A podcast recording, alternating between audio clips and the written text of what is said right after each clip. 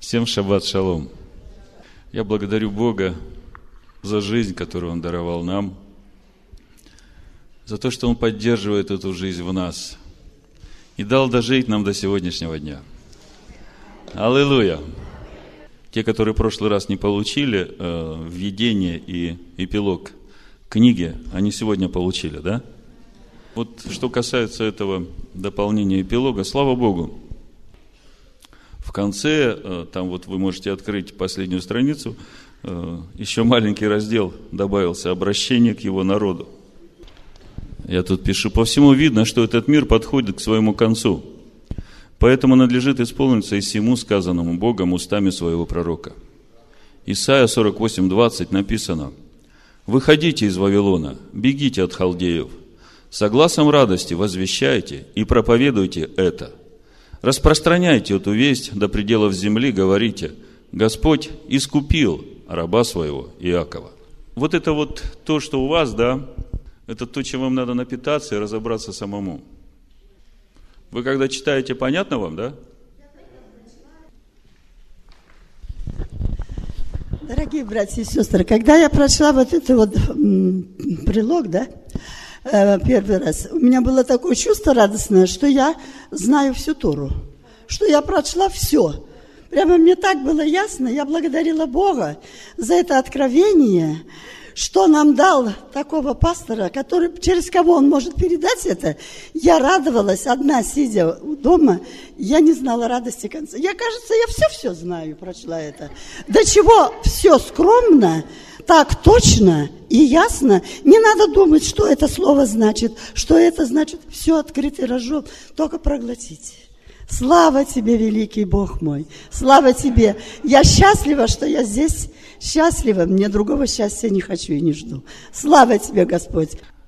Я сегодня собирался на служение и просматривал места Писаний.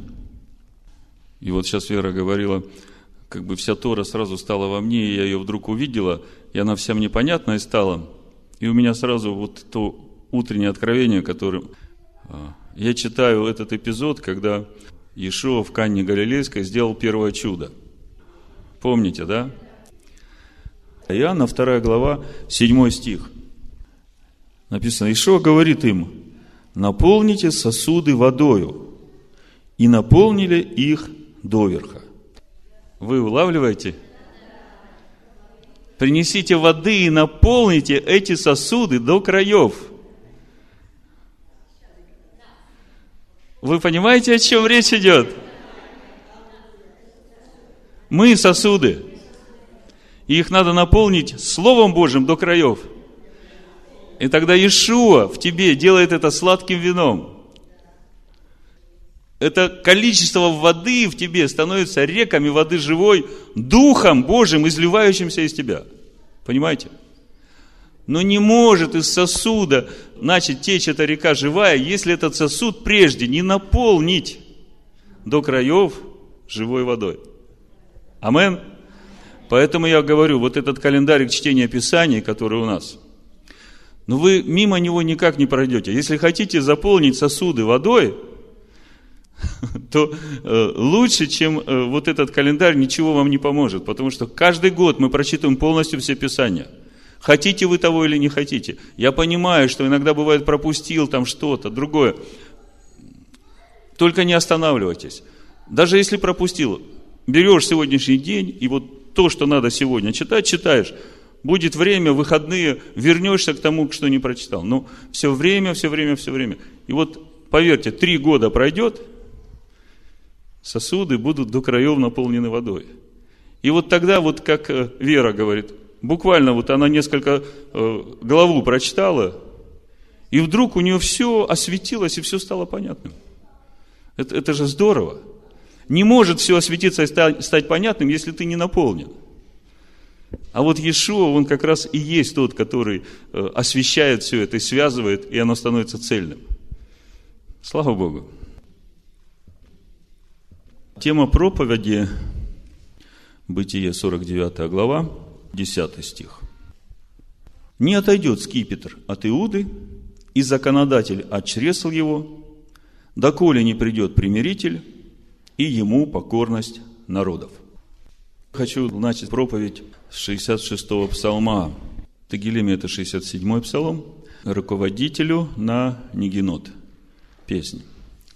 Всесильный да будет милостив к нам и благословит нас, осветит нас ликом своим вовек. Дабы узнали на земле путь Твой, во всех народах спасение Твое. Тебя благодарить будут народы всесильный, благодарить будут Тебя все народы. Веселиться и воспевать будут народы, когда Ты судить будешь племена справедливо, когда поведешь народы по земле вовек. Тебя благодарить будут народы всесильный, благодарить будут Тебя народы все. Земля дала урожай свой. Благословит нас всесильный, всесильный Бог наш, благословит нас всесильный, дабы боялись Его во всех краях земли. О чем говорит этот псалом? В первом приближении тут явно видна закономерность. И суть этой закономерности, которую я увидел, взаимосвязь между светом лица Божия, которым Он осветит свой народ, и о пути спасения для всех народов – Всесильный да будет милостив к нам и благословит нас, осветит нас ликом своим вовек. Дабы, вот это вот дабы, это как следствие того, когда Всесильный осветит нас, дабы узнали на земле путь Твой во всех народах спасение Твое. То есть явная взаимосвязь между благословением Божьим на его народ, когда он осветит свой народ – и через это все народы узнают путь спасения. Ну вот это как бы я положил в основание, но главными стихами в основании нашей проповеди будут Бытие 49 глава, 1 стих и 10 стих. «И призвал Иаков сыновей своих и сказал, соберитесь, и я возвещу вам, что будет с вами в грядущие дни». Грядущие дни – это и есть Б. Ахарей Гаямим – Иаков призывает своих сыновей. Я хочу, чтобы вы четко зафиксировали себе сразу, что речь идет об Иакове. И речь идет о его сыновьях. Зафиксировали, да? И Иаков говорит своим сыновьям, соберитесь, и я вам скажу, что будет с вами в грядущие времена. Но мы знаем, сколько всего произошло с тех пор до сегодняшнего дня – мы все это знаем. И нам теперь легко, в общем-то, ориентироваться в, в Писаниях, потому что большая часть Писаний уже исполнилась. Но, возвращаясь в то время, я хочу вам сказать, что Иаков возвещает своим сыновьям, что будет с ними в грядущие времена. Не с сегодняшней церковью, с той церковью, в которую говорят, еврей, приходи, здесь получишь спасение – мы тебе предлагаем Иисуса Христа, который сделает тебя язычником. Ты будешь есть с нами свинину, праздновать Рождество Христово, и будешь такой, как мы. Нет, не об этом речь. Иаков говорит своим сыновьям, евреям, я возвещаю вам, что будет с вами в грядущие времена. И десятый стих – не отойдет скипетр от Иуды, и законодатель от чресл его, доколе не придет примиритель, и ему покорность народов. Значит, этот стих мы обсуждали уже, когда читали в прошлый раз, в прошлом году недельную главу Вайхи. Я сильно глубоко останавливаться не буду, я просто скажу главные мысли, которые здесь заложены. Значит, от Иуды не отойдет скипетр, и законодатель чресла его. Что такое скипетр? Когда царь сидит на престоле, у него в руках скипетр. Это символ власти. То есть символ власти не отойдет от Иуды. То есть Иуда по-любому будет властвовать. И законодатель отчресал его. То есть все, кто будут давать закон, они будут от чресл Иуды, то есть семя его – и все это будет, доколе не придет примиритель, в иврите написано, доколе не придет Шило, Машех, и ему покорность народов. У меня сразу конкретный вопрос. Вот в контексте всего этого стиха. До каких пор не отойдет скипетр от Иуды, символ власти, и законодатель отчресл его? Так, первый вариант, пока не придет Мессия. Еще какие варианты есть? Вот. Пока Машеху не придет покорность народов. Давайте вместе прочитаем. Бытие 49.10. Не отойдет скипетр от Иуды, символ власти, и законодатель отчресл его. Доколе не придет примиритель, и ему покорность народов. Скажите, э, есть ли разница между прочтением, что власть Иуды и законодатель от Иуды закончится, когда придет Мессия? То есть пришел Мессия, и власть Иуды закончилась. Или же, э, или же надо дождаться, когда покорность народов придет к Иуде. До тех пор он будет властвовать. Ну, как бы забегая вперед, в будущее время, скажите, а что тогда будет, когда Иуде придет покорность народов, и все уже будут ходить в законе Божьем? Вам знакомо такое слово? Тогда сын придаст власть отцу, и Бог будет един, и имя его будет едино. Когда вот покорность народов придет примирителю, вот тогда власть Иуды закончится, потому что уже не над кем будет властвовать. Некому будет давать закон. Помните, мы с вами обсуждали тему, разницу между заповедью, которая в этом мире, и в грядущем мире, что мудрецы говорят, заповеди не будет. И все говорят, как так, заповеди не будет? А очень просто. Понимание заповеди – это то, что дает Отец своим детям, и смысл заповеди – обуздывать. Я заповедую вам. Вот так надо делать. Я вам заповедую вот так вот. Храните мой завет, исполняйте мои заповеди. Это в этом мире. В грядущем мире заповеди не будет. Вопрос, почему? Ответ. Потому что назначение заповеди как обуздывающего элемента больше нет необходимости, потому что эта заповедь уже внутри. Вот это и есть время, когда Бог будет един, и имя Его едино, потому что уже никто не противится. Никто не противится закону Бога. В этом смысл и природа единства Бога, понимаете? Когда мы говорим, Отче наш, да святится имя Твое, да придет царствие Твое, да будет воля Твоя и на земле, как и на небе, мы молимся о том, чтобы Его имя единым стало на земле. Что значит имя? Имя – это Слово Бога. Что значит едино? Это значит, все растворили его в себе, и никто уже не умствует. Никто уже не добавляет своих заповедей. Просто все в радости делают то, что Бог повелел. Вот. Значит, сегодня мы говорим о грядущих временах, о том, что будет с сыновьями Якова и о том, что будет с народами в грядущие времена, и как это будет, когда придет покорность народов примирителю. Вот скажите, сегодня можно сказать, что уже есть покорность народов примирителю? Нельзя сказать. Вы знаете, я сегодня уже говорил, что мы читаем Писание, у нас как бы есть какое-то уже свое представление, преломленное через себя в понимании того, что происходит, в понимании сегодняшнего времени, в понимании того, что уже было.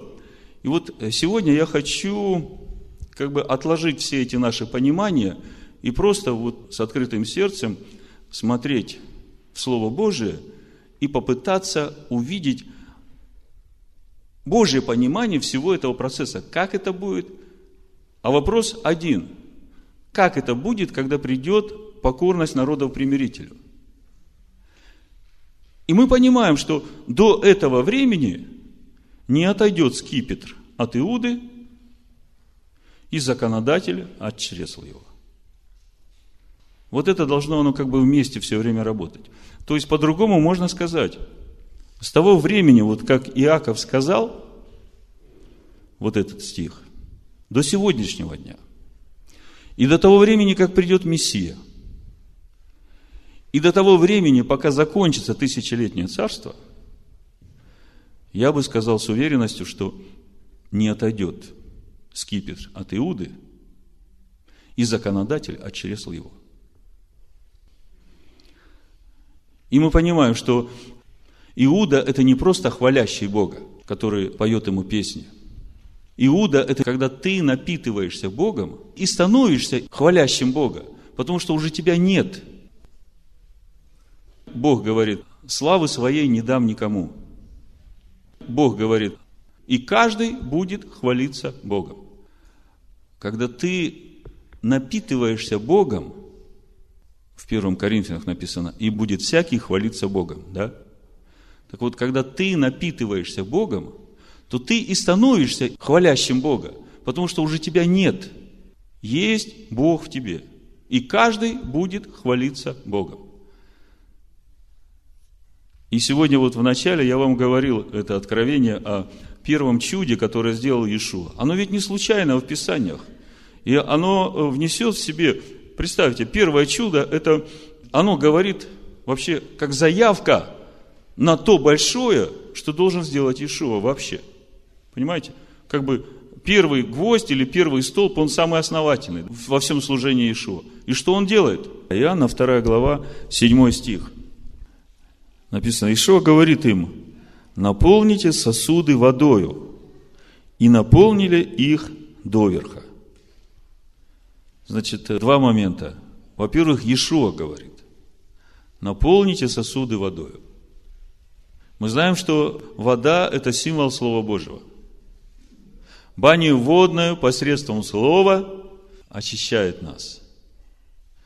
Так вот, когда сосуды наполнили водою, говорит теперь, почерпните и несите к распорядителю пира. И понесли. Когда же распорядитель отведал воды, сделавшейся вином. Мы знаем, что символ вина в Писаниях – это символ Духа Святого. И здесь мы вот видим эту последовательность самого процесса, как нам прийти вот в это состояние, чтобы из чрева потек Дух Святой.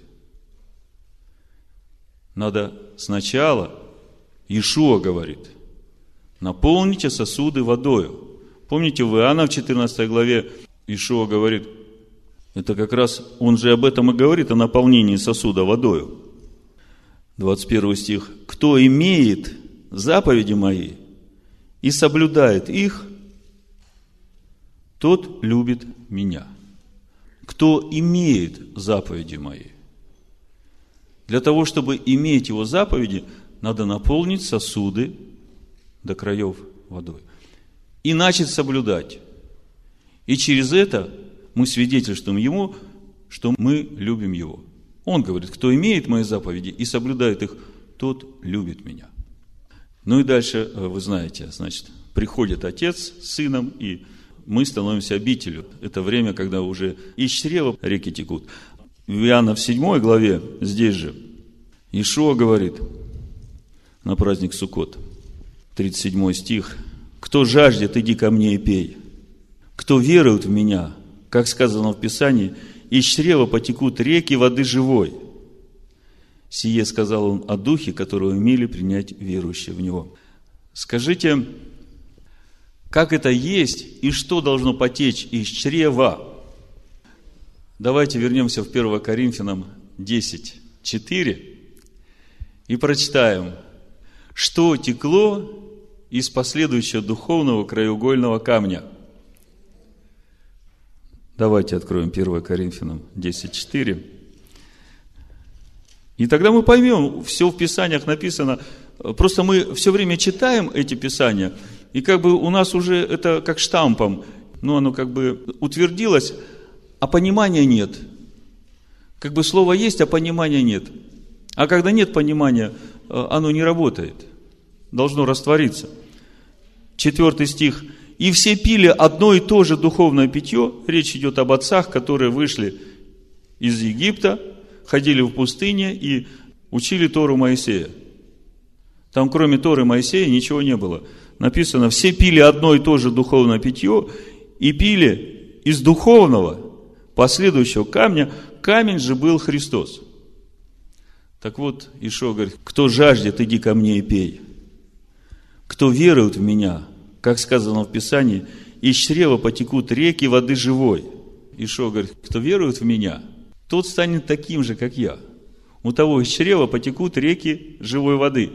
Не просто Тора Моисея, как слово. Оно еще с вином будет.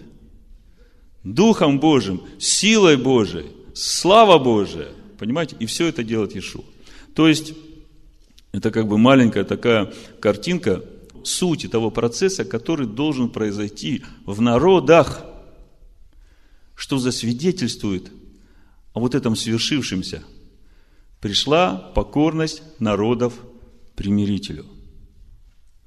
На сегодняшний день, значит, мы можем поставить под вопрос, пришла покорность народов или не пришла. Поэтому я хочу сейчас в Писаниях с пророками с учением Иешуа, разбираться,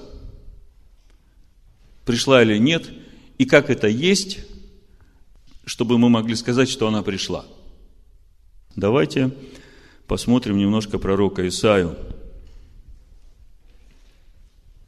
Но прежде чем мы посмотрим Исаию, э, может быть, сразу плач Еремии. Плач Еремии, 4 глава. Мы помним, что Иаков пришел в Египет,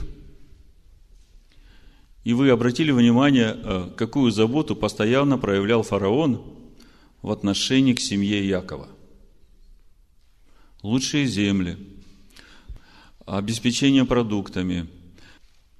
В Псалме, в 104 мы читаем, что Иосиф наставлял всех чиновников, старейшин египетских своей мудростью. 104 Псалом, 22 стих и 21. «Поставил его господином над домом своим». То есть фараон поставил Иосифа господином над домом своим и правителем над всем владением своим, чтобы он наставлял вельмож его, то есть фараоновых вельмож, по своей душе, и старейшин его учил мудрости. Тогда пришел Израиль в Египет и переселился Иаков в землю Хамову.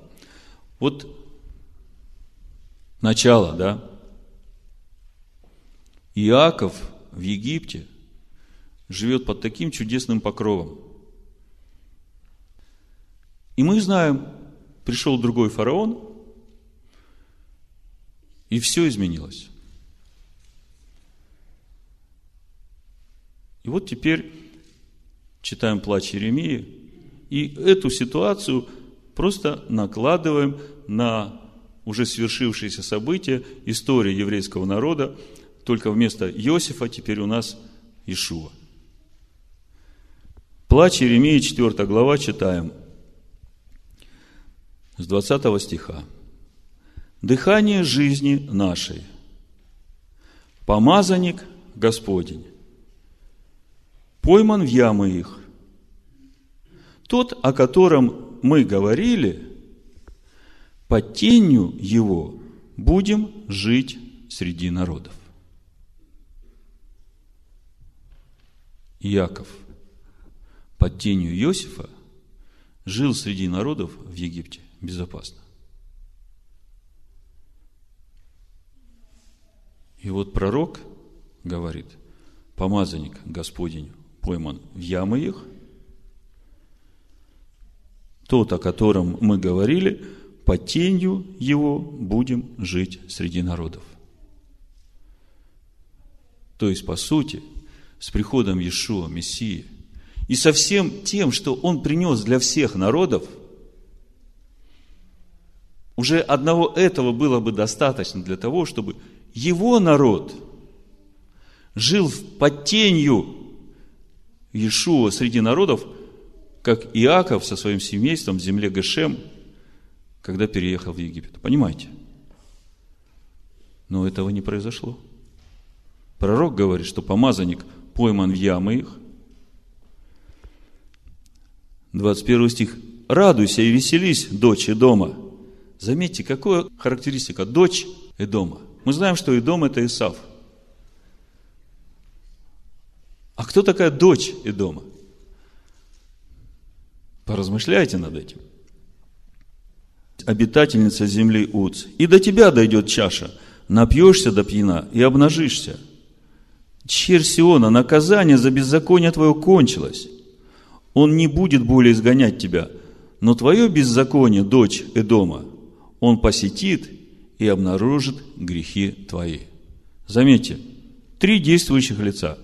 Еврейский народ, помазанник Господень и дочь дома. Кто такая дочь дома?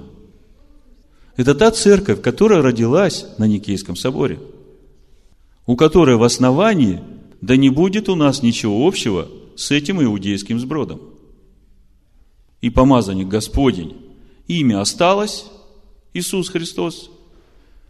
Содержание Его, то, что текло из Него в пустыне и поило отцов, этого Его лишили, причем официально сказали, Иисус Христос отменил закон. И вот через это народы до сих пор не могут покориться помазаннику, Машеху. И поэтому я начал именно с псалма 66-го, Господи, благослови нас, освети нас лицом Своим, дабы в народах познали путь Твой и получили спасение. Несколько еще мест Писания из пророков, ну, чтобы это не было так, что это мои домыслы или э, какое-то предвзятое такое трактование Писаний. 63 глава пророк Исаия. С первого стиха читаю. Кто это идет от Эдома? Червленых ризах от Вассора, столь величественный в своей одежде, выступающий в полноте силы своей. Заметьте, идет от Эдома. Когда у мудрецов спрашивают, а где сейчас Машех? Говорят, он там э, у ворот Рима среди нищих. связь улавливаете, он возвращается оттуда. Кто это идет от Идома?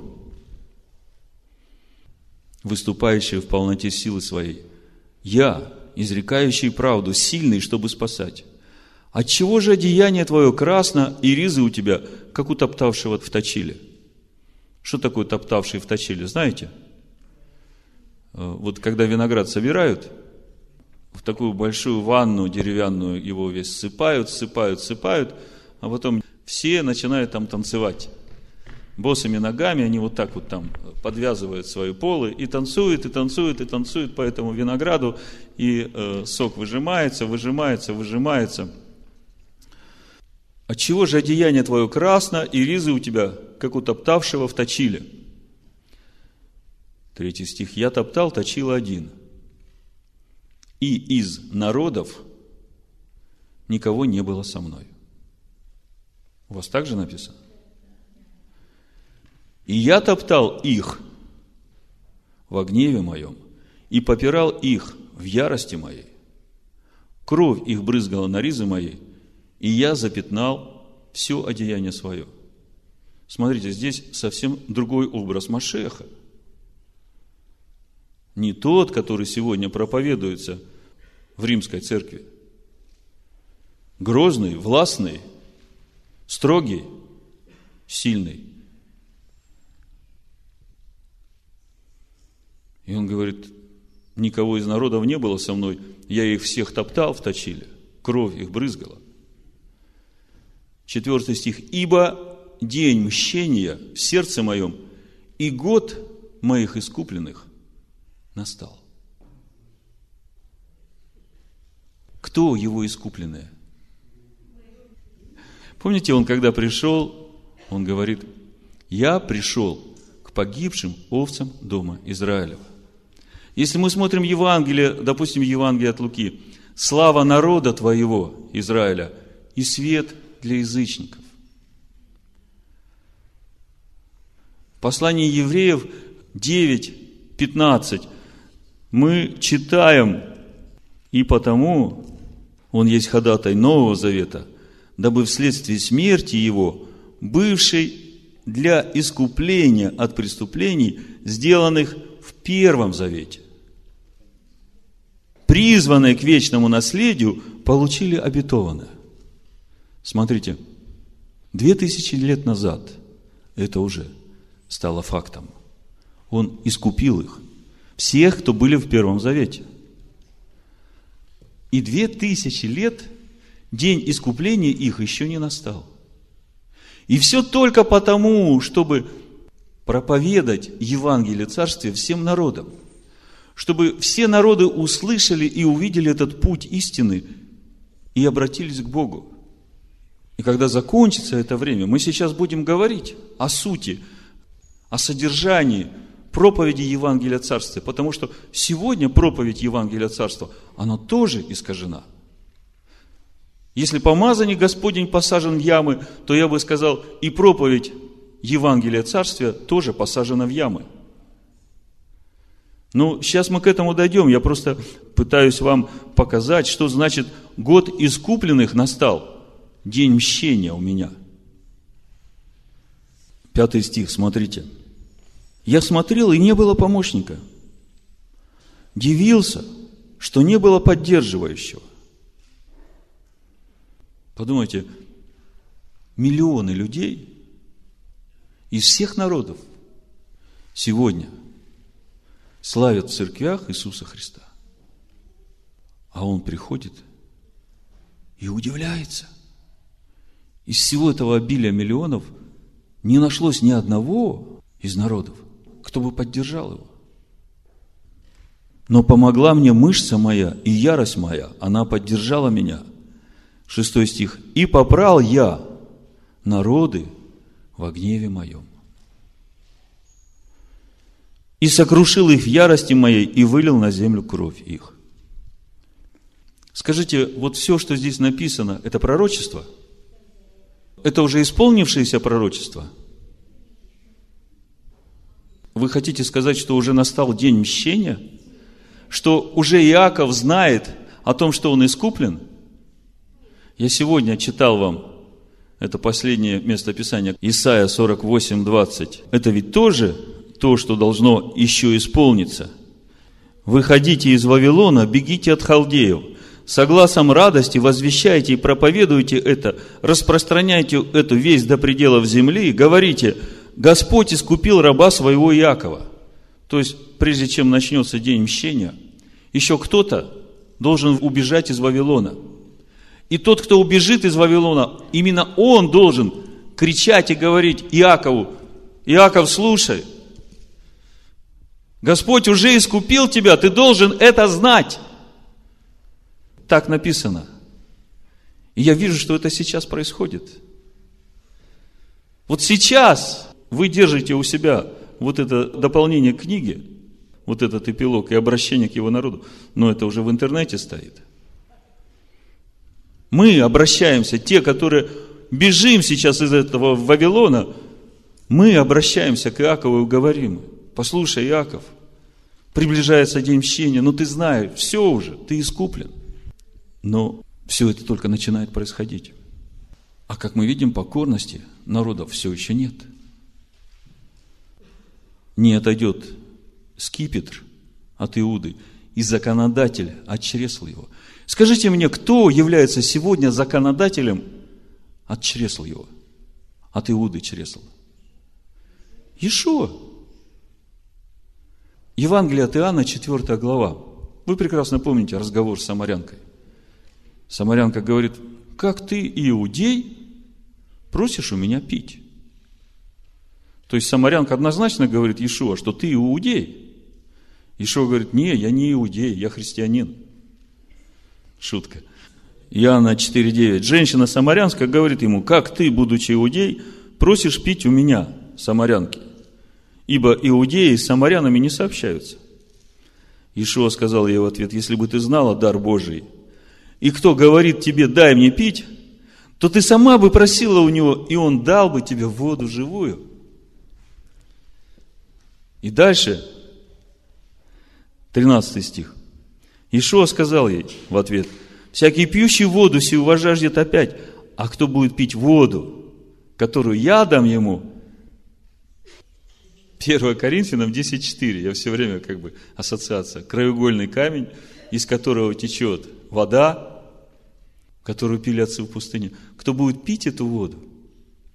Мы потом перейдем к самому учению Евангелия Царствия, которое Ишуа проповедовал.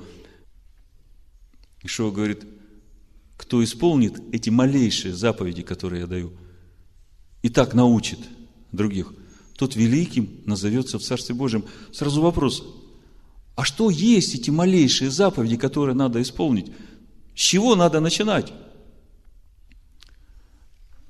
Помните, Давид говорит, Господи, научи меня уставом Твоим. Я хочу заповеди Твои соблюдать, научи меня уставом Твоим. Чтобы правильно исполнить заповедь, нужно знать устав этой заповеди. Чтобы правильно исполнить заповедь, нужно исполнить вот эти малейшие заповеди устава, и когда ты все вместе сделаешь, как написано в послушании, потому что ты любишь Бога, не потому что ты хочешь себе заработать что-то. Поймите. Есть два вида взаимоотношений. Раба и свободного. Вот, э, вот этот эпилог книги как раз об этом – и вот я, любящий Бога, на сегодняшний день, скажем так, может быть, ну, Бог знает, да, но я так условно говорю, половина из меня – это раб Божий, а половина из меня уже Сын Божий. И что значит Сын Божий? Сын – это тот, который уже являет, представляет из себя естество Отца, и всякое э, желание Отца для него – это радость. Понимаете, он это делает с радостью. А вот та часть, где я раб Бога, вот там моя душа еще не согласна, ну, она как бы еще не приняла это слово, она противится ему. Но поскольку я выбираю служить Богу, да, я порабощаю это свое «я» до тех пор, пока оно не умрет, чтобы туда пришло Слово. И вот когда мое это душевное «я» которая противится закону Бога, умирает, я вот это и назвал рабством от Агари. То есть, по сути, рабство от Агари – это как раз и есть противление нашей душевной природы, вот этой греховной плоти в нас, закону Бога. Помните, плоть не покоряется закону Бога. Римлянам 8 глава. Так вот, вот этот вот процесс умирания моего душевного «я» – это и есть высвобождение от этого рабства Агари – вы будете читать приложение, вы разберетесь с этим. Просто я хочу показать вам, что вот этот процесс, ведь я добровольно избрал быть рабом праведности. Я еще, будучи плотской младенец во Христе, как Павел говорит, вы еще плотские, вы младенцы во Христе, потому что у вас споры, распри, недовольство. Но почему и что это значит младенец во Христе? Это значит, что уже Сын Божий в нем живет, рожденный от Духа, от Слова жизни. Но он еще маленький, а душевное я еще большое, и оно еще противится. А Ишуа говорит, если ты душу свою ради меня не пожалеешь и умертвишь, чтобы я там жил, то тогда твой путь следования за мной не напрасен. Так вот, четвертая глава Евангелия от Иоанна, Ишо говорит, а кто будет пить воду, которую я дам ему, тот не будет жаждать вовек, но вода, которую я дам ему, сделается в нем источником воды, текущей в жизнь вечную. И дальше, 21 стих, Ишуа говорит, «Поверь мне, что наступает время, когда и не на горе сей, и не в Иерусалиме будете поклоняться Отцу. вы не знаете, чему кланяетесь, а мы знаем, чему кланяемся, ибо спасение от иудеев. Смотрите, здесь он сам подчеркивает, что мы иудеи. Вы не знаете, чему кланяетесь, а мы знаем, мы иудеи. Разговор-то начался, как ты иудей, просишь у меня пить. Он говорит, мы знаем, чему кланяемся. И вот, когда вы захотите искренне узнать, чему мы кланяемся, вот это как раз и наступит тот момент, когда 10 разноязычных народов ухватятся за полу Иудея. И будут говорить, мы слышали с вами, Бог, Захария, 8 глава. Помните? Но, как мы понимаем, до сих пор этот момент не произошел. И я сейчас еще буду читать вместе с вами пророков, чтобы мы увидели, что же должно произойти. Ну, скажем, Исаия 11 глава. Все знают это место. С первого стиха. «Произойдет отрасль от корня Исеева, и ветвь произрастет от корня его, и почиет на нем Дух Господень. Дух премудрости и разума, Дух совета и крепости, Дух ведения и благочестия и страхом Господним исполнится, и будет судить не по взгляду очей своих и не по слуху ушей своих решать дела. Он будет судить бедных по правде. Скажите, по какой правде будет судить тот, о котором здесь говорится, бедных? По Божьей правде. А что есть Божья правда? Закон Бога. Ишуа будет судить бедных по правде. Хотят они того или не хотят. Знают они этот закон или не знают. Неважно. Будет судить по правде. Дела страдальцев земли решать поистине. Жезлом уст своих поразит землю и духом уст своих убьет нечестивого. Скажите, кто такой нечестивый? Противник Богу. Скажите, может праведник в какой-то момент стать нечестивым? Как только ты согрешил и не раскаялся, а упорствуешь в своем грехе, ты становишься нечестивым. Все перечеркивается – но как только ты приходишь к Богу, понятно, что тот, кто любит Бога, даже когда согрешает, и все мы много согрешаем, но мы знаем, что у нас есть тот, кто умер за нас. Тот, который покрывает нас как мать своих детей, даже когда они неправы, защищает. Вы знаете, чем отличается мать от отца? По этому поводу есть одна история такая. Ребенок играет в песочнице на улице с другими детишками и там поссорился – Мама выходит, видит, что ребенка обидели, она не разбирается, кто прав, кто виноват. Она сразу ребенка под крыло, и там всем, я вам там, все виноваты, мой ребенок хороший. Вот так мама поступает. Когда папа приходит, он сразу разбирается, кто прав, кто виноват. Ему не важно, его сын, чужой сын. И кто виноват, с тем разбирается. Если его сын виноват, он с ним разбирается. Вот чем отличается любовь папы и любовь мамы. Вот именно поэтому нам Ишуа и нужен. Потому что когда папа придет разбираться, чтобы мы уже были готовы. Понимаете? Потому что с папой шутки плохи. Он сразу поставит всех в ряд и скажет, как ты пришел на брачный пир не в брачной одежде? Выбросите его в тьму внешнюю. Там уже не будет кого прикрывать.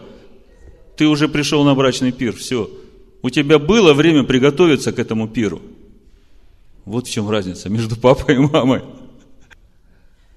Так вот, продолжаю Исаию 11 главу.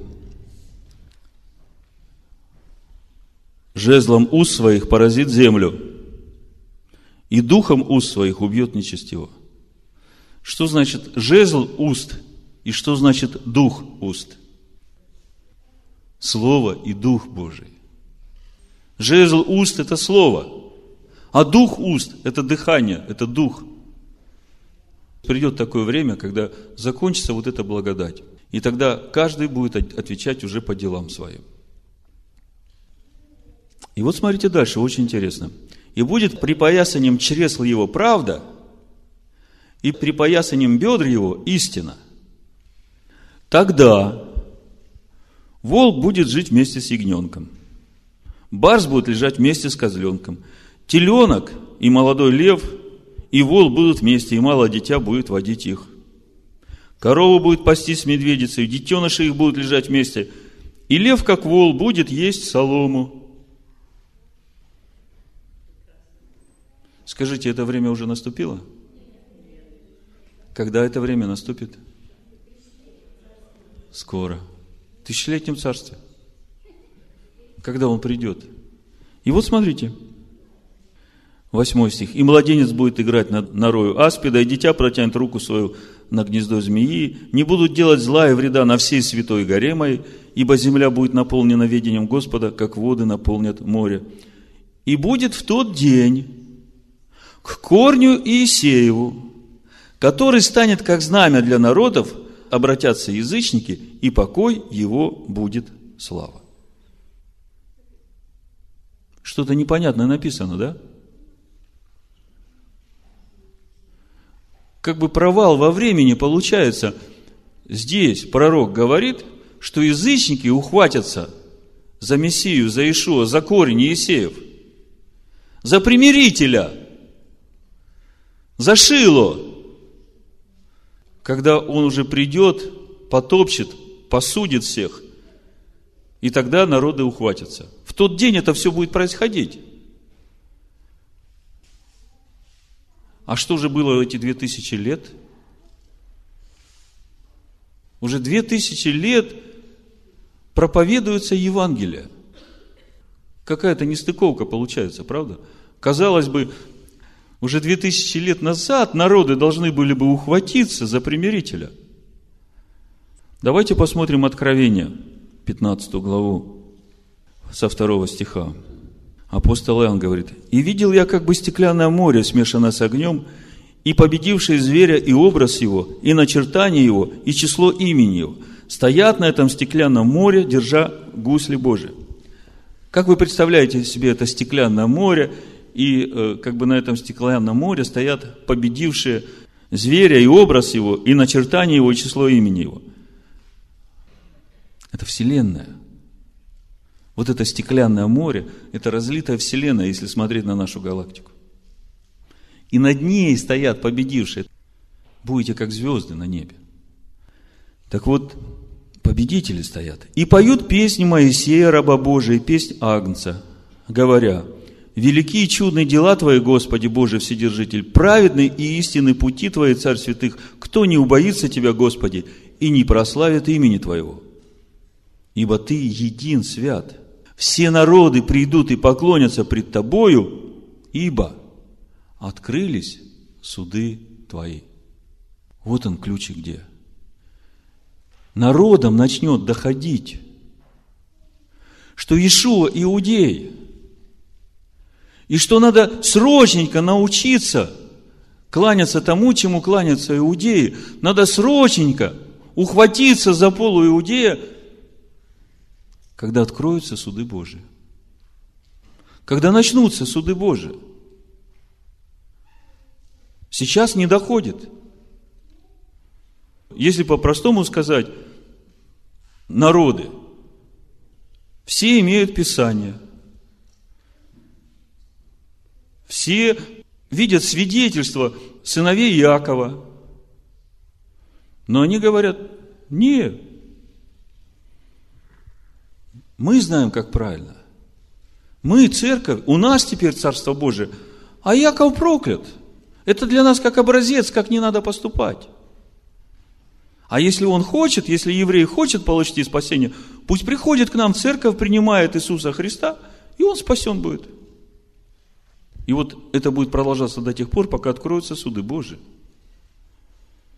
И я не хочу сейчас вдаваться вот в эти вот страсти. Я больше хочу по сути, я хочу говорить о том, что же должны народы сейчас увидеть и принять.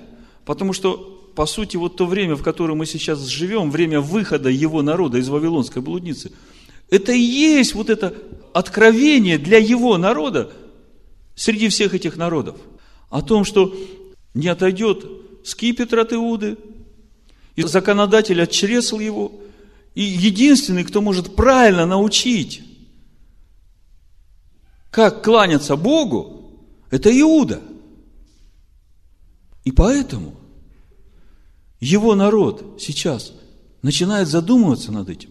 Потому что во всем мире, в каждой церкви, множество, великое множество Писания говорят, людей, они искренне в своем желании искать Бога. Но когда человек приходит, и его сразу нагружают ложными учениями, ложными решениями, ложными комментариями, ложным пониманием. Помните, в послании к Коринфянам, в первом послании, в четвертой главе, апостол Павел уже тогда понимал всю эту трагедию, когда народы начинают думать, что они могут уже без иудеев. Вот он пишет Коринфянам, первое послание, 4 глава, 8 стих. «Вы уже присытились, вы уже обогатились, вы стали царствовать без нас». О, если бы вы и в самом деле царствовали, чтобы и нам с вами царствовать. Этот стих, он как печать вот на всем, что происходит последние две тысячи лет. С тех пор, как сказали, что да не будет у нас ничего общего с иудеями, начали царствовать без иудеев. Да ради Бога царствуйте, Павел говорит, если бы вы действительно царствовали. Если бы вы действительно царствовали, то тогда бы и мы с вами царствовали.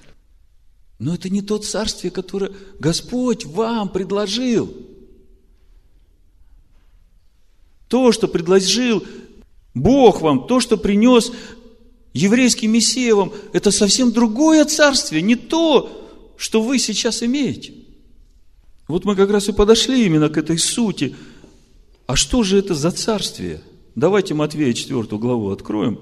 Я бы мог еще несколько мест пророка вам читать, и читать, и читать, может быть, потом места Писания дам. И все о том, что народы – они как бы вразумятся уже, когда откроются суды Божии. Но сегодня, сегодня, среди народа, вот среди этой дочери и дома, среди сегодняшней видимой церкви, римской церкви, где исповедуется Иисус Христос, который умер за грехи каждого человека, но лишен своего внутреннего содержания. То есть, по сути, мы все пришли к Богу искренне. Мы все пришли, и действительно мы все получили эту свободу, когда узнали, что Ишуа умер за наши грехи. И это работает в любом месте, какое бы оно темное не было. Но поймите, Ишуа говорит, когда дом стал чист, выметен, его надо чем-то заполнить. Если его не начнешь заполнять, этот сосуд, до краев водой – то начинают приходить, возвращаться те, от которых выметен, и человеку становится еще труднее. И он, бедный, борется и не знает, как с этим справиться. А ему говорят, знаешь, вот эта вода, она, это проклятие, ты эту воду не пей. Ту живую воду, которая Тора. Говорят, от закона проклятия тебе не надо. Вы знаете, они правы. От закона действительно проклятие – когда ты не послушаешься закону Божию, приходит проклятие. Ну вот возьми любое понятие, и оно искажено, слова как бы правильные, а смысл вложен на 180 градусов противоположный. И вот это и есть помазание Господень посажен в ямы их. Хорошо ли им от этого? Я не думаю. Мудрецы говорят, что всякий галут – Вавилонское изгнание. Сегодня это длинный голод для еврейского народа. Это время, когда в его народе происходила переплавка. Переплавка, потому что те, которые действительно избирали быть рабами Богу, они становились сильнее, чтобы устоять против всего этого соблазна, который вокруг. А те, которые склонялись для того, чтобы служить этому миру, они отпадали. А по сути это и есть переплавка, очищение его народа. Понимаете? Поэтому то, что эти две тысячи лет, Павел говорит, есть тайна. Одна тайна – это отчуждение Израиля, доколе не придет полнота к уверовавшим из язычников. Одна тайна, о которой Иаков не знает. Если бы Иаков 2000 лет назад уже знал, что он искуплен, то бы, ничего бы не произошло с язычниками. Но вот эти 2000 лет работает эта тайна, Иаков не знает. Для него закрыто. Вы знаете, что до сих пор в ортодоксальных синагогах иудеям запрещено читать Михея 5 главу, Исаию 53 главу. Просто запрещено. И знаете почему? Потому что у Даниила написано, закрой это до последнего времени. И мудрецы закрыли, и не читают, и не комментируют, потому что они понимают, у Бога есть планы, которые, в общем-то, для нас они не совсем и удобные – но мы рабы Бога. И мы должны быть послушны. А все это для того, чтобы пришла полнота к язычникам, чтобы, как у Михея написано, могла родить, имеющая родить. И это вот все уверовавшие из язычников, которые уже ухватились за полу Иудея. Но есть еще и другая тайна. Все это время благодати работает еще тайна беззакония. И согласно этой тайне беззакония, есть один некто, который превознесется выше всего, в Церкви Божией сядет и назовет себя Богом. И когда он откроется, вот тогда что-то начнет происходить. И он сейчас уже открылся. И мы сейчас понимаем, когда это произошло. Это не произойдет в конце дней. Это уже 1700 лет продолжается. Когда тот, который превознешься выше всего и над народом, и над Богом – и издал свои законы. Вы знаете, о чем я говорю. Я не буду углубляться в это. Две тайны работают, и все эти тайны работают для чего? Чтобы переплавить, чтобы очистить, чтобы приготовить его народ. Вы знаете, Бог сотворил человека свободным. И человек сам отвечает за свой выбор. Как у Сираха написано, Прострешь на воду – твое желание. Прострешь на огонь руку – твое желание. То, что ты выбираешь, то тебе и будет принадлежать. Но знай, что за все будешь отвечать в конце. Так вот, Евангелие от Матвея, 4, ну и 5 глава, вместе все будет. Но прежде чем я это прочитаю, я вам прочитаю э, Матвея 24 главу. Начнем с 24 главы Матвея, потому что, вы помните, мы начали – Ахарей Гаямим. Грядущие времена. И вся, э, все эти пророчества и об Иуде, и о Скипетре, и о Жезле, и о примирителе, все это пророчество на грядущие времена, и все это об Иакове, о сынах Иакова. Так вот, 24 глава с 3 стиха. Когда же сидел он на горе Илионской, то приступили к нему ученики наедине и спросили, скажи нам, когда это будет, и какой признак твоего пришествия и кончины века. В этом диалоге Иешуа и женщины-самарянки есть одно место очень интересное. Эта женщина говорит, мы знаем, что придет Христос, и Он расскажет, что и как. Он говорит, знаешь, это я. Единственное место в Писаниях, где Ишо говорит, я Христос. Когда мы читаем о служении Иешуа для иудеев, в Иудее или за, за пределами, но общение его с иудеями, он исцеляет прокаженных, исцеляет слепых, и всем говорит, смотрите, никому не говорите, что это я сделал. Как вы думаете, почему? Все потому, что ожесточение к Израилю отчасти до времени, пока не придет полнота к язычникам. Он не говорил это иудеям по той же самой причине, что и сегодня мудрецы все еще запрещают иудеям читать 53 главу Исаия, Михея 5 главу. И все это для того, чтобы спасать язычников. Поэтому он самарянке говорит, я Христос. А с иудеями, общаясь, всем запрещает говорить, что он Мессия. Потому что он тоже понимает, что у Бога есть свои планы и свои времена для всех. Но когда закончатся времена язычников, тогда наступит день мщения. И тогда год искупленных настанет. Понимаете, как все связано? Нет никаких случайностей. Все идет четко по плану Божьему. И поэтому, если мы будем вникать в Слово Божие, мы увидим этот план. И тогда нам легко быть в одном духе с Богом. Бессмысленно ему сопротивляться и противиться, просто погибнешь.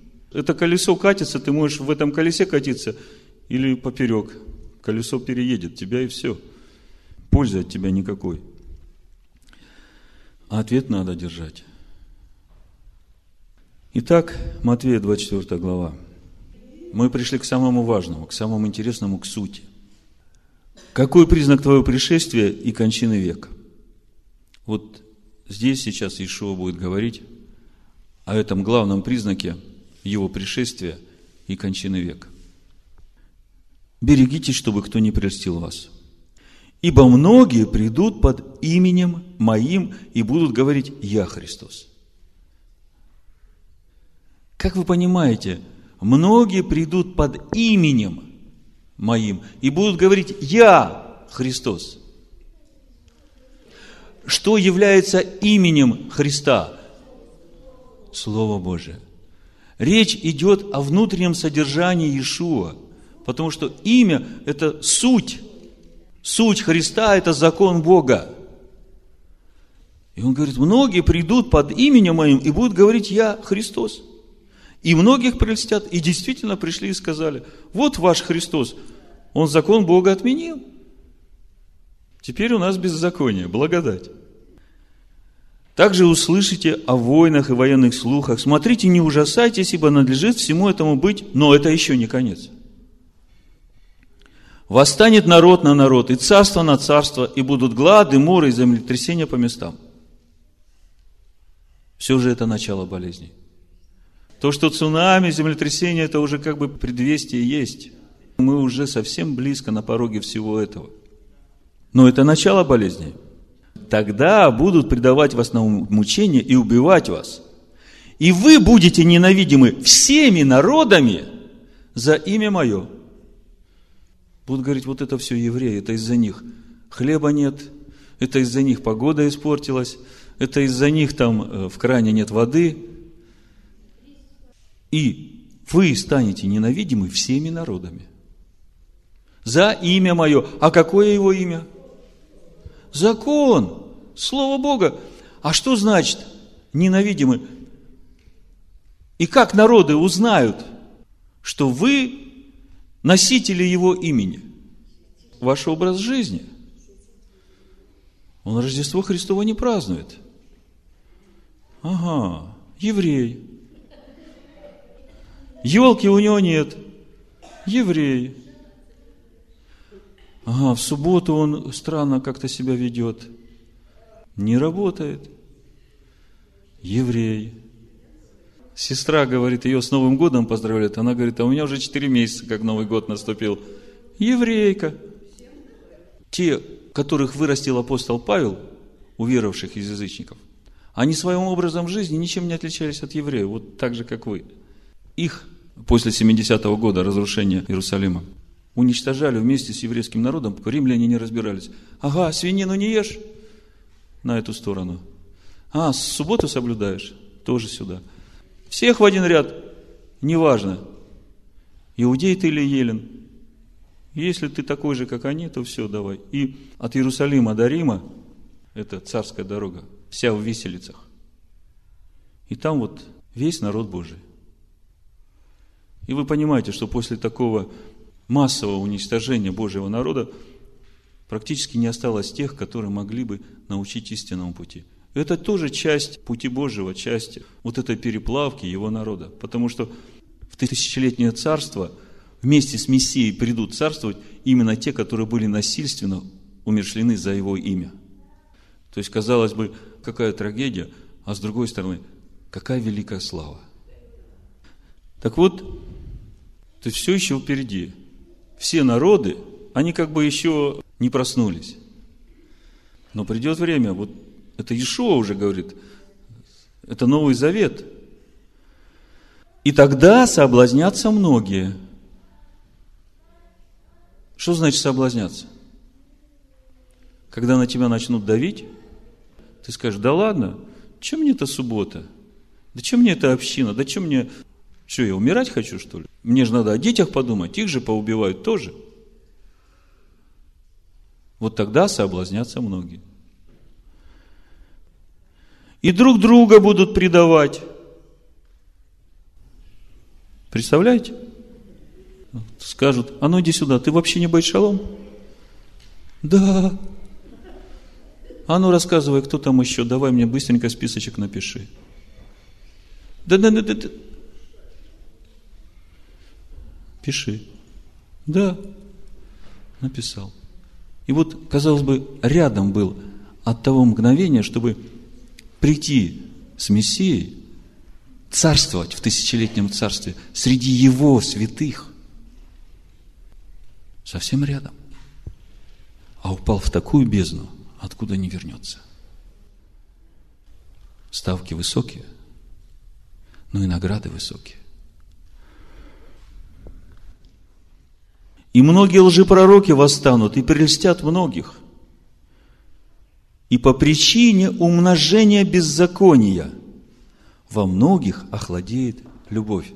Скажите мне, как это есть и что это есть? Охлаждение любви по причине умножения беззакония. Вы знаете, Писание – это очень точные вещи.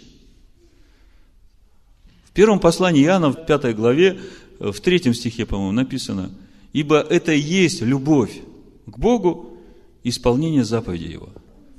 Значит, неисполнение заповедей – это беззаконие. Исполнение – это любовь к Богу. По причине умножения беззакония во многих охладеет любовь. Значит, брат или сестра смотрит, ага, вот тут был со мной, смотри, он сейчас уже как-то так и одежду сменил, и как-то в шаббат косит куда-то. По причине умножения беззакония охладевает любовь. Один начал делать, другой смотрит на него, тоже начал делать. А, Иисус умер за меня, все равно я спасен. И вот 13 стих претерпевший же до конца спасется. Ого, нам такое Евангелие никто не проповедовал, да? Чтобы через все это пройти и претерпеть до конца, и только через это получить спасение. Оказывается. Это Иешуа говорит. И вот 14 стих, собственно, то основное, что я хотел сегодня раскрыть.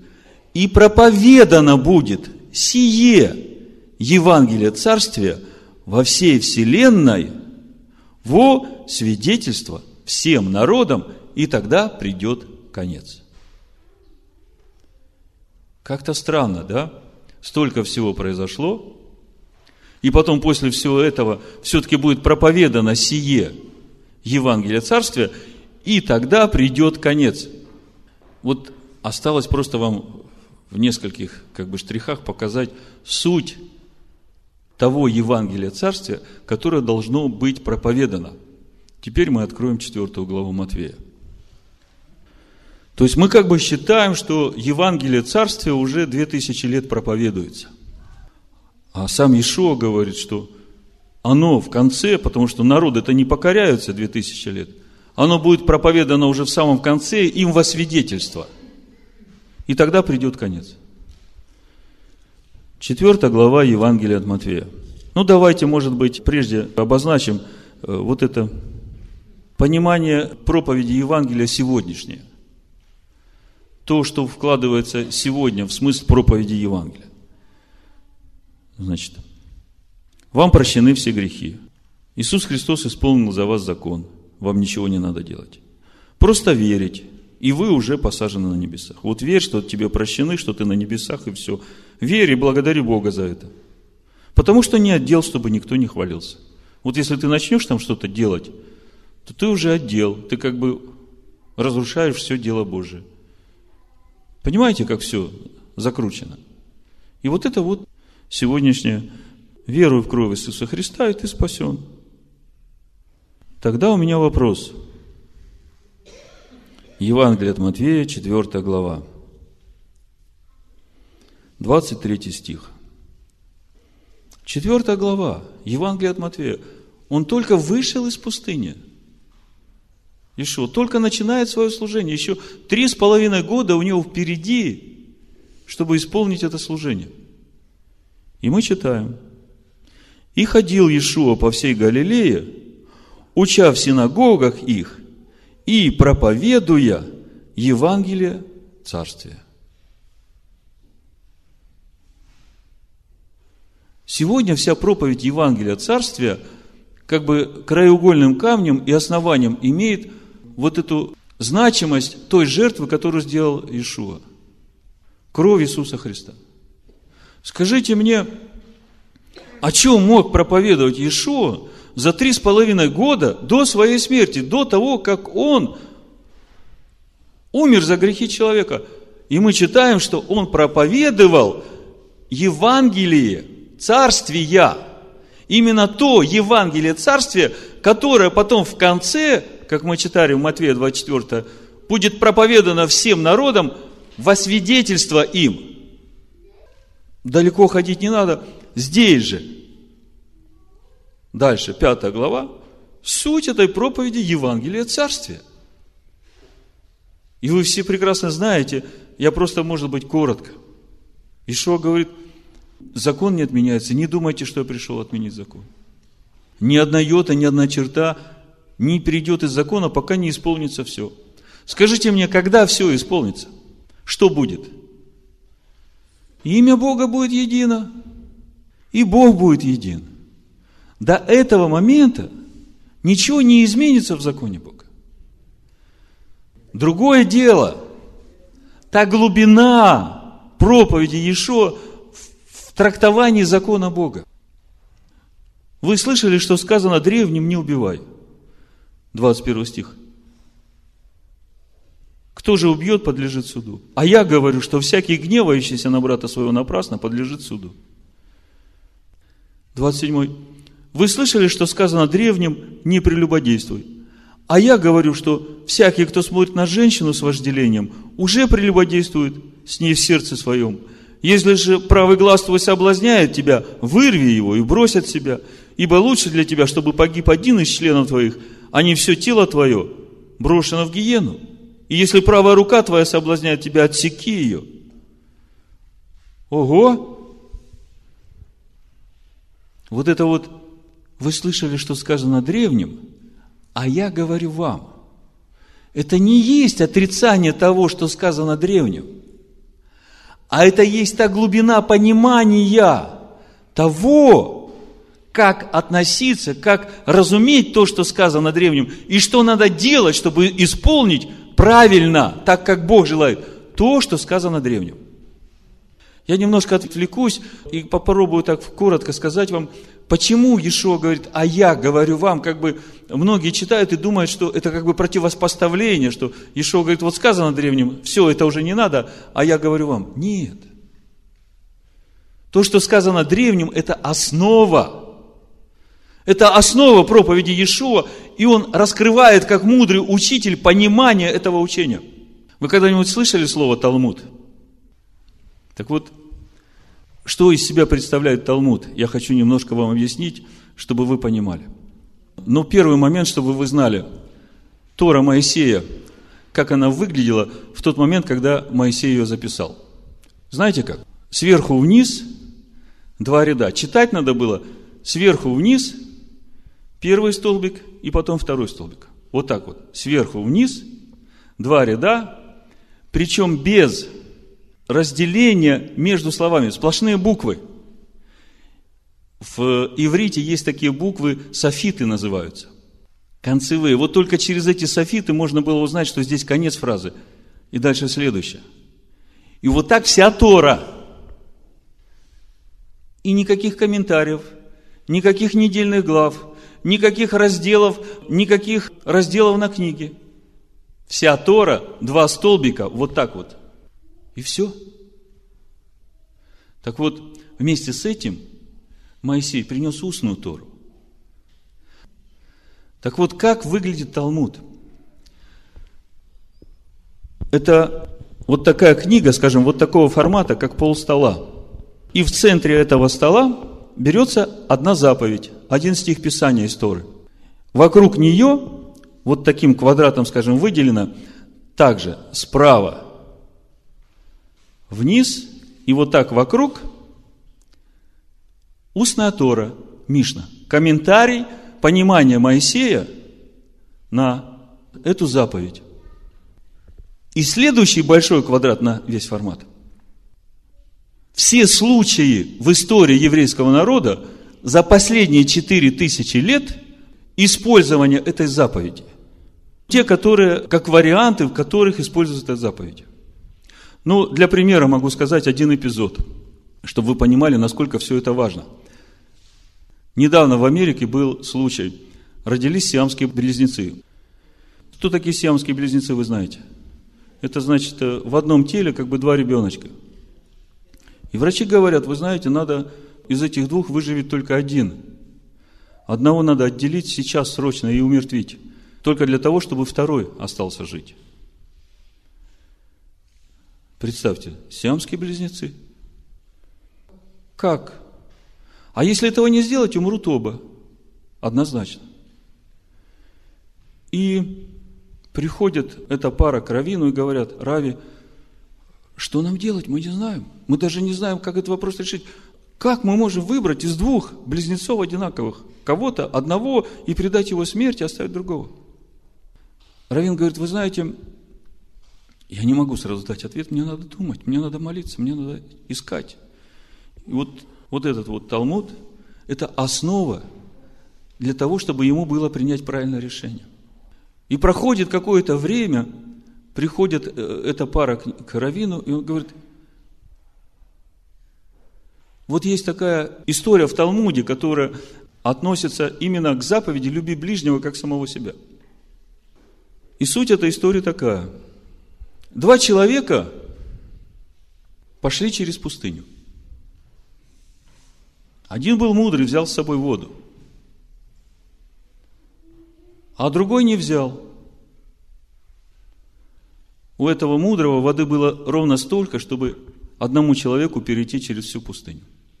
Но, естественно, по исходу дня возник вопрос питья, и этот, который не взял, он говорит, дай мне водички немножко попить.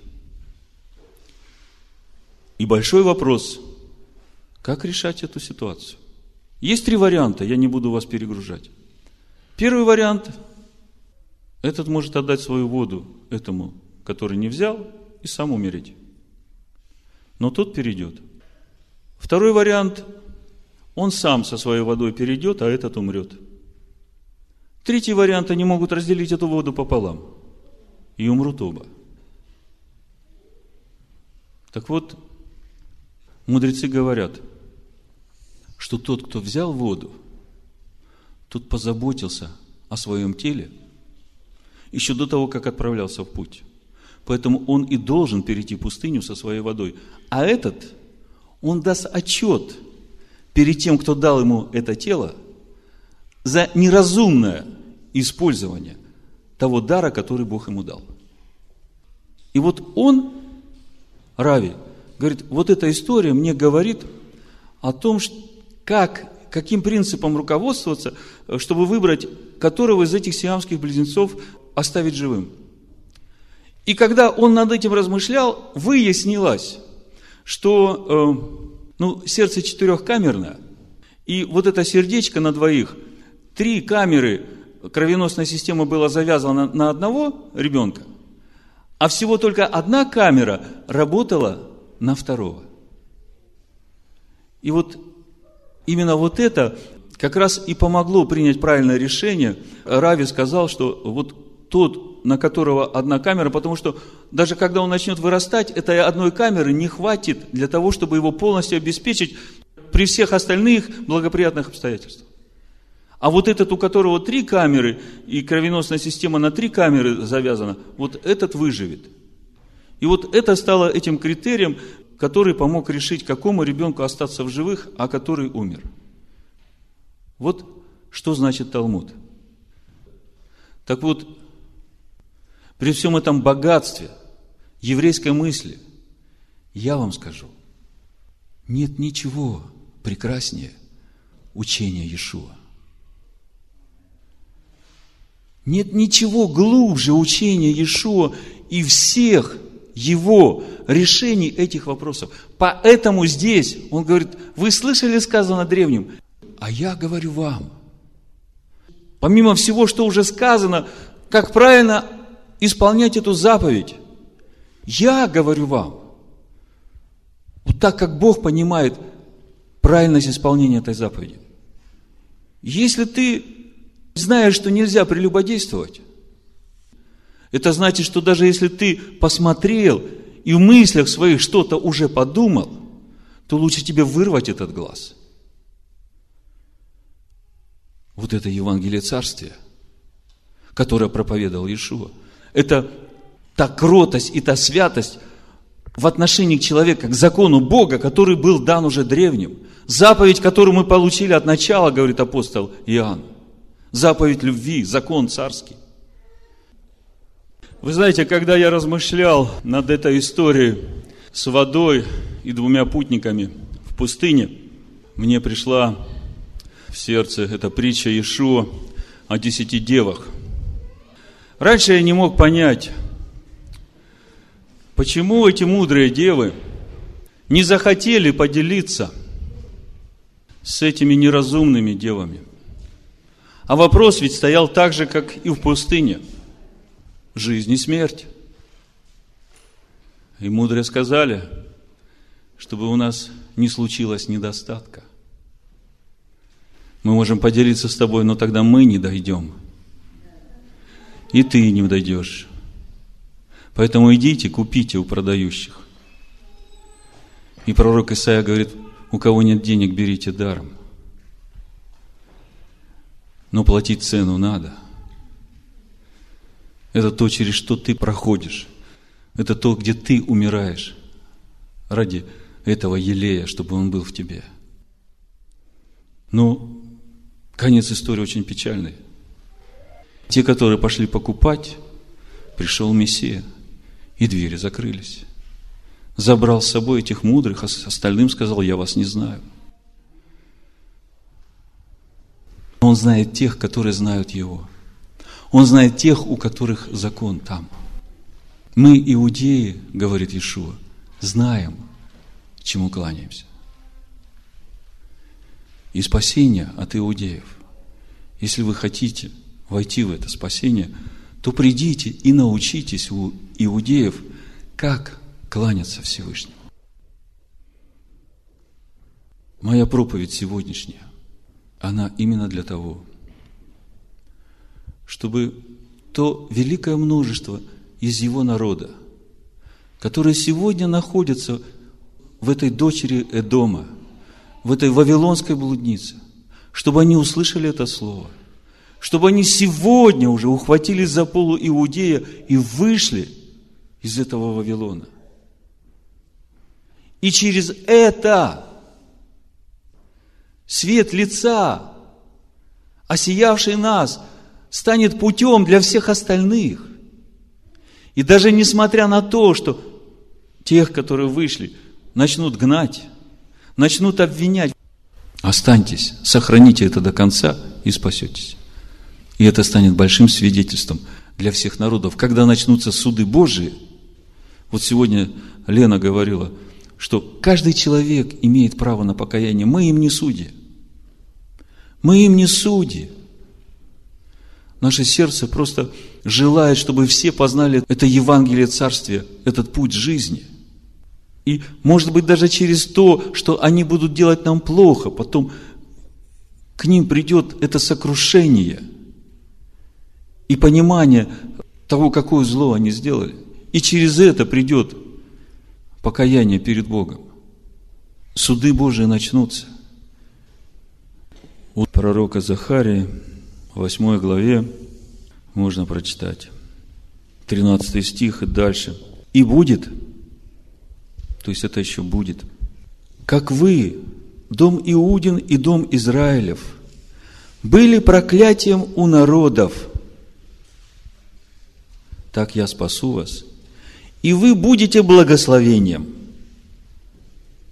Вот при всем при том, количестве зла, которое сделали вам народы, говорит Бог, я спасу вас. И вы станете благословением для этих народов, потому что они наконец-то сами поймут, что нет других вариантов, кто бы мог научить правильно поклоняться Богу, кроме иудеев. Поэтому 20 стих, так говорит Господь Савов, еще будут приходить народы и жители многих городов, и пойдут жители одного города к жителям другого и скажут, пойдем молиться лицу Господа. И взыщем Господа Саваофа, и каждый скажет, пойду и я. И будут приходить многие племена и сильные народы, чтобы взыскать Господа Саваофа в Иерусалиме и помолиться лицу Господа. Так говорит Господь Саваоф. Будет в те дни, возьмутся десять человек из всех разноязычных народов возьмутся за полу Иудея и будут говорить, мы пойдем с тобою, ибо мы слышали, что с вами Бог. Рано или поздно народы ухватятся за полу Иудея. Рано или поздно народы скажут, да, Евангелие Царствия, поистине, это и есть Тора Моисея, с той глубиной учения, которое дал Иешуа. И тогда они ухватятся. И все будет хорошо. Только у меня опять большой вопрос. А что будет с теми народами, которые 1700 лет уже держат помазанника Господня в яме?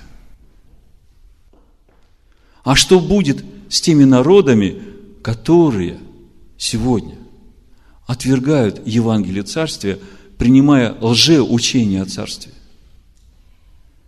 Это великая трагедия. И будет проповедано сие Евангелие Царствия во свидетельство им. И поэтому надо кричать, надо говорить об этом. Я верю, что услышат.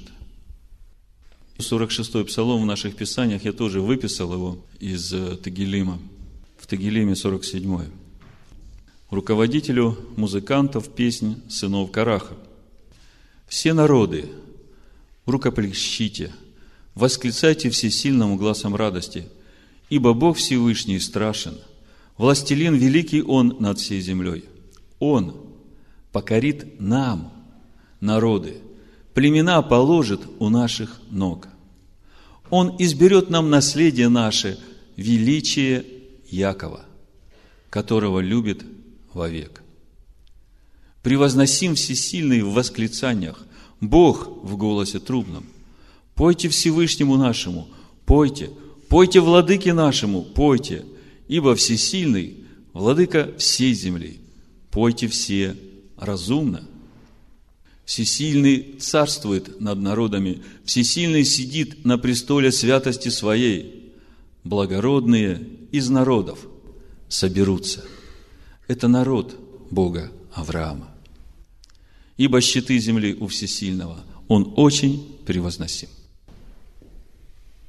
Отец, мы благодарим Тебя за этот день. Мы благодарим Тебя за Слово Твое, которое, оно оживает для нас, оно становится таким открытым и ясным и понятным для нас. Благодарим Тебя за Сына Твоего, за Господа нашего, который изо дня в день, каждый день, каждое мгновение ведет нас шаг за шагом – омывает нас, поднимает нас, очищает нас, дает силу нам идти и превращает эту воду в вино внутри нас. Благодарим Тебя, благодарим Тебя, Отче. Ты такой мудрый Отец. Ты так все мудро устроил. За все Тебя благодарим. За все Тебя благодарим. И Ты видишь, Господь, мы все вышли из разных церквей, и у нас там много осталось братьев и сестер, которые искренне в своей любви но находятся просто в заблуждении в этих учениях, которые господствуют ложных. И мы молимся Тебе сейчас, Господи, выводи свой народ, выводи, и пусть они бегут из этого Вавилона, и пусть они возвещают, что Ты уже искупил Иакова. А мы просто благодарны Тебе, что Ты доверил нам это служение. Благодарны Тебе, что Ты открываешь нам свое Слово. Я прошу Тебя, охрани каждого. Охрани и укрепи, Господи, всех, которые сегодня были одним сердцем, Господи, в этом слое, в этом учении. Благослови, Господь. Сделай нас внутри сильными. Сделай нас внутри сильными, потому что когда придет година искушений, именно то, что Ты вложил в нас, даст нам силу устоять. И Слово Твое говорит, что это будет временем, когда нечестивым роется яма. Дай, Господь, нам мудрость, дай нам, Господь, наполниться этим елеем, Господи, чтобы светильники наши горели, и чтобы Ты знал нас, и чтобы Ты, когда придешь, впустил нас в эти ворота. За все Тебя благодарим. За то, что Ты уничижил себя, имея все ты пришел в этот мир в образе человека и прошел через все, через искушение, соблазны, и устоял, и возрос, и совершился, живя в теле, и исполнил ту главную заповедь, которую тебе заповедал Отец, не потому, что тебя принуждали, а потому, что ты любишь Отца и захотел это сделать сам. Помоги нам возрасти в такую любовь, а мы тебе за все благодарим за все благодарим. Благодарим Тебя, Отец. Бешем Ешо Машхейну. Амен. Шхейну. Амен. Шхейну. Амен. Geno. Amén. Geno. Amén. Geno. Amén. Geno. Amén. Geno. Amén. Geno.